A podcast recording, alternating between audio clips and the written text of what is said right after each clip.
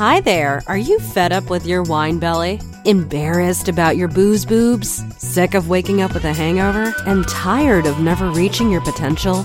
Welcome to Sober Sassy Life, the podcast for women who are looking for more out of life than the evening rendezvous with the Chardonnay. Let's banish the wine witch for good. Here's your host, Jackie Elliott.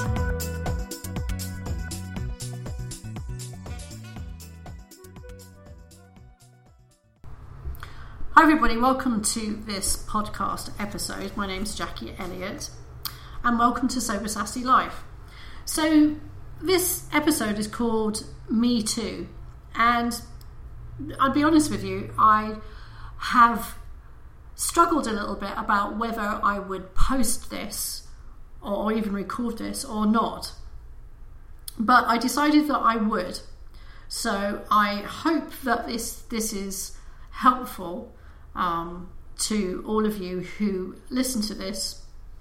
So I want to start off um, by reading an excerpt from my first book, which was called Sober Ever After, which is really a memoir uh, of my drinking days and also a little bit about my background. So I want to read uh, a little bit from uh, chapter one. So here goes. During one of my moderation attempts, I took up boxing.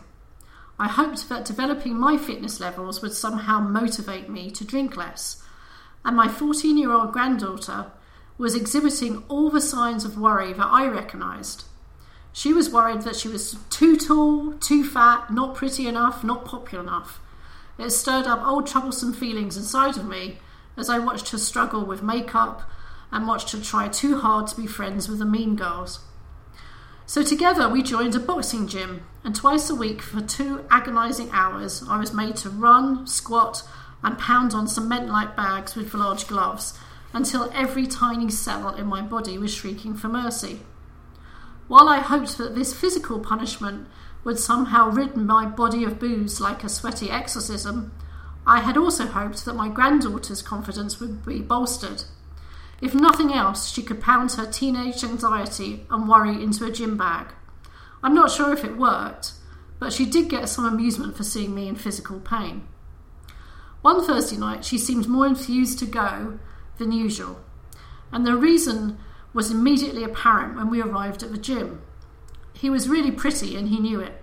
Short, gelled hair, just the right amount of tan and stubble, impossibly white teeth, and as he carefully peeled off his sweatshirt, the type of sculpted muscles that are only achieved by narcissistic pumping in front of a mirror. Sullen teenage girls melted into fawning puppies. He leaned into the admiring gaggle, preening and savouring the moment. Just a brush of his hand on an arm, a knowing tilt of his chin, the merest perception of a glance in their direction, and I practically had to run over and catch them as they swooned and dropped like ninepins. Oh, Mr. Bradley, one of them managed to get a whole sentence out without a high pitched giggle. Will you be coming every week? Mr. Bradley was a school teacher, except when he was out of school, it was, oh, call me Mark. What a fucker.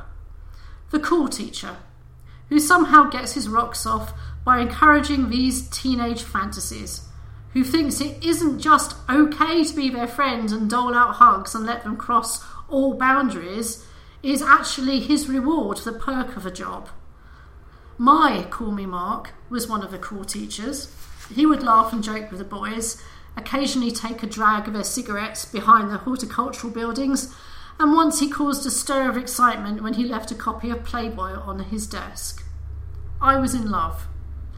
He was really careful not to actually really touch me until I was just about 16.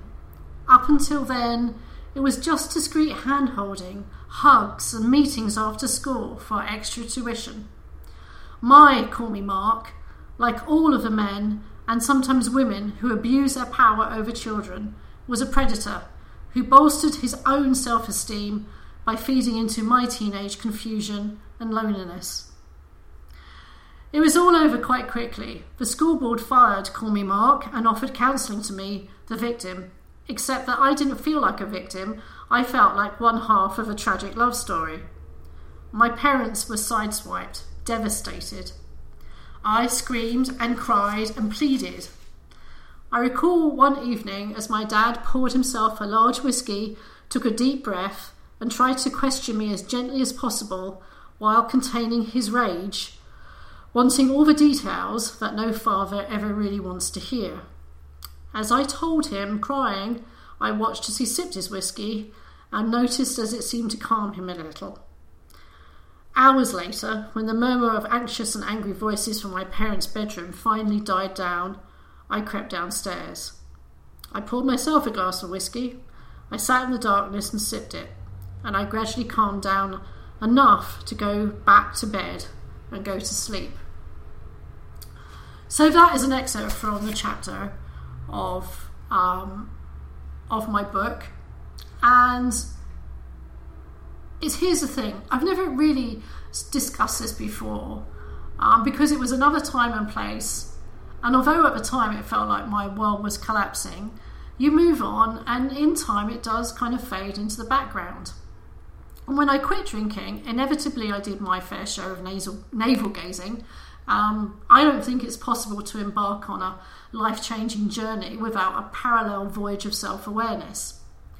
And so my relationship, let's call that call it that for a minute, with a teacher that started when I was 15 and he was teaching at my school when he was 30, it came rushing back into the forefront of my mind. Now, I want to say this there is a tendency when we are in the first throes of sobriety to look back at our past and to search frantically for a clue, a reason for our dependency. And so I have been extremely careful not to shout, Yay, there it is. That's the reason I was drinking a bottle of wine a night. It's all his fault. Because, firstly, that's not accurate. There were many factors that contributed to my drinking problem. It's never one thing. And there are many, many w- women who've suffered far worse than I who never ended up hitting the bottle. Secondly, the reason why I used to drink, the reasons why I used to drink, are far less important to me than the reasons that I will never drink again. So, having said that, I thought I would add my voice to the very sad Me Too stories in the hope that it might help. So, here are some frightening facts about child abuse and, and predators. Lots of children don't think they're being abused.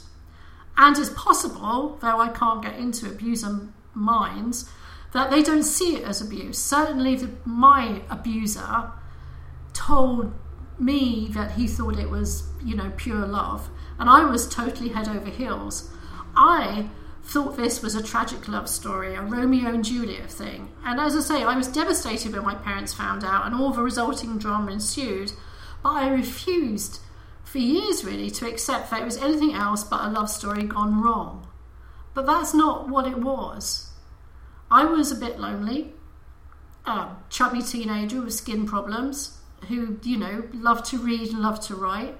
And I was totally flattered by all of this attention. So, the second thing you need to know is about the blame, because years afterwards I still blame myself. I thought that I was a manipulator. I believed that I had somehow attracted him, um, and when it was all found out, I believed that it was my fault that he lost his job, although he should have been arrested. I carried that guilt for some time. I not only felt guilty about that, but I felt guilty about upsetting my parents, for letting them down, and for disrupting my younger brother's life. The third thing is, is that the ripple effect is subtle, but it carries on for a long time. So, for quite a few years afterwards, the relationship with my parents was strained. And if I'm angry about anything, I'm angry about that. And the relationship pattern that I fell into after that was really quite toxic for most of my adult life. I got married quite early uh, to somebody who looked great on paper because all I wanted was a, a normal life, a calm and normal life. And so the poor guy that that I married fit that bill, and of course the relationship didn't last. So there was more ripples of destruction that hurt other people. After that, I had a relationship for 15 years with somebody who was quite emotionally abusing.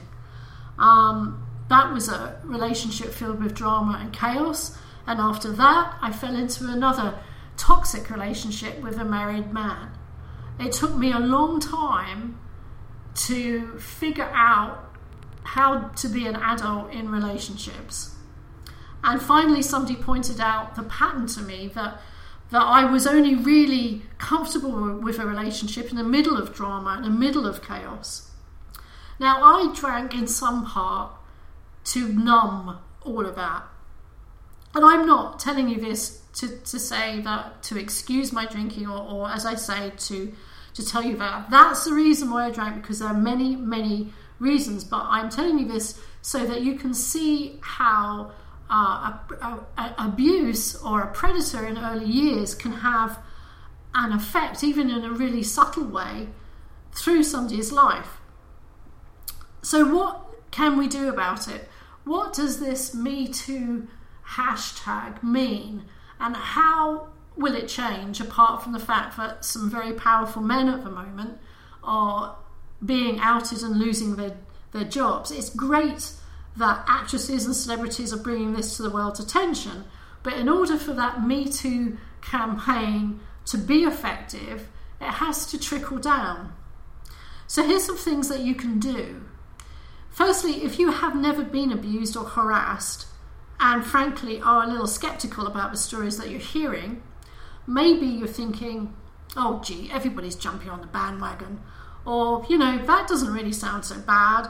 Or maybe you are genuinely confused as to why the stories didn't come out, why people didn't report them at the time. I can tell you this often we don't even know it's abuse at the time. Until you have a benefit of logic, until you can actually have uh, the rationale to actually see the situation as it was, you don't really realize what's going on. It's just all very confusing. My abuser was somebody in power, somebody who was charged with being responsible for me, for educating me. He took full advantage of that situation even if on some level he had thought that what he was doing was out of some twisted love, he should never have acted on that impulse. And here's a big red flag his behavior required me to keep a secret. So here that's my second point. If you want to do something and stop this happening again, educate your daughters, your sisters, your nieces, anybody, all of your children, your boys as well, that secrets are poison. Secrets are dangerous things. If you are in a situation where you are being pressured to keep us a secret, unless it's a Christmas present or a surprise birthday party, it's dangerous. Reward your children for telling you secrets, for being open. Let them know that relationships should never, ever, ever be secret. If they're secret, they're wrong. Teach your children about being truthful and open and make sure they know that the truth is never scary. Also, please raise your sons to respect women it was it's it's uh, it's not enough to treat them to be um, polite and have good manners. Raise them to treat women as equals. Raise your son to be good men with moral standards and decency, and teach them that it is not weak to be a woman's equal. Finally, if you are listening because you are struggling with your sobriety and you have something in your past that is troubling you, that is sitting in your stomach like a great big horrible knot, please reach out for help. Talk to a counsellor. Talk to a really good friend. Ask for help. Because once you've got rid of that, the telling of your story is cathartic in itself. You feel so much better when you get it out. So, thank you for listening to this episode. I hope that it was helpful, and I look forward to talking to you again soon. Bye for now.